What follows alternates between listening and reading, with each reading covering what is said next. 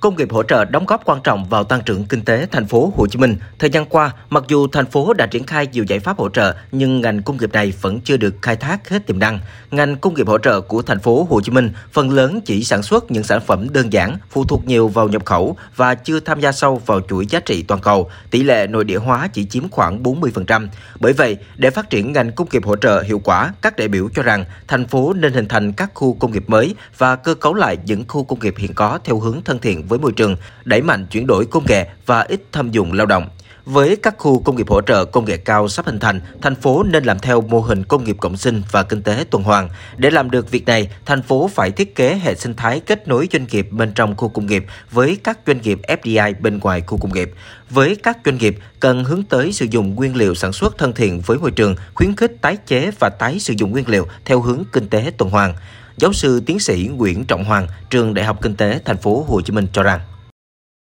đây là một cái hệ sinh thái mà nếu chúng ta không có thiết kế thì bản thân các cái doanh nghiệp ở trong các khu công nghiệp sẽ vẫn là hoạt động độc lập và vẫn là tìm kiếm cơ hội một cách đơn lẻ khi mà tham gia chuỗi cung ứng toàn cầu. Một cái hệ sinh thái thứ hai đó là hệ sinh thái kết nối các doanh nghiệp và thúc đẩy các doanh nghiệp chuyển đổi quá trình sản xuất theo hướng đổi mới sáng tạo và gắn với chuyển đổi số, ờ, gắn với các cái công nghệ, đặc biệt là các cái công nghệ liên quan đến ICT